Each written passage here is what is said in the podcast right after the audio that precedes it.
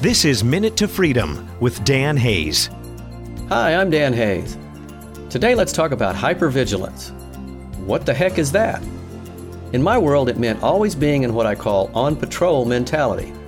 Like I was in a war zone and the bad guys were out in the bushes. Growing up in an alcoholic family, the slightest misstep could make me the target of my dad's anger. I would walk home from school happy and joyful, and as soon as I opened the door and walked into my house, I had to be alert to any danger signs.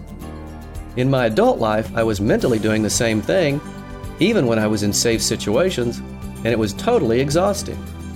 It took a lot of work to see it and begin to overcome that behavior, but it allowed me to relax and be at ease in everyday living in a way I never learned as a child. Thanks for listening. Minute to Freedom with author and speaker Dan Hayes. MinuteToFreedom.com.